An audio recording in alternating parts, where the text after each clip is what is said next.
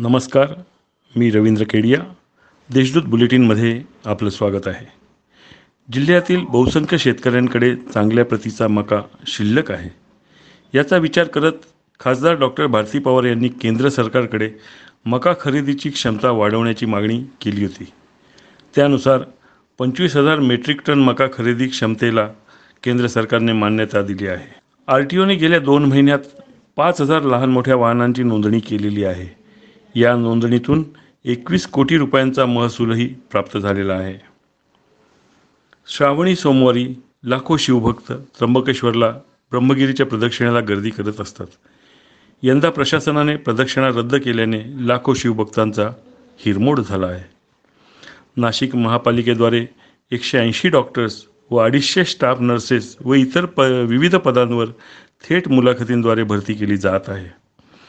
राजीव गांधी भवनात आजपासून या भरतीला प्रारंभ करण्यात आ- येत आहे. राज्य प्रदूषण नियंत्रण मंडळाद्वारे प्लेटिंग व सरफेस कोटिंग उद्योगांचे परवाने नूतनीकरण करण्यास नकार दिला आहे. C E T P Z L D प्रकल्प उभारणीस विलंब केल्याचा ठपका ठेवण्यात आला आहे. प्रत्यक्षात हे प्रकल्प एम आय डी सीच्या निधीअभावी रखडलेले आहेत.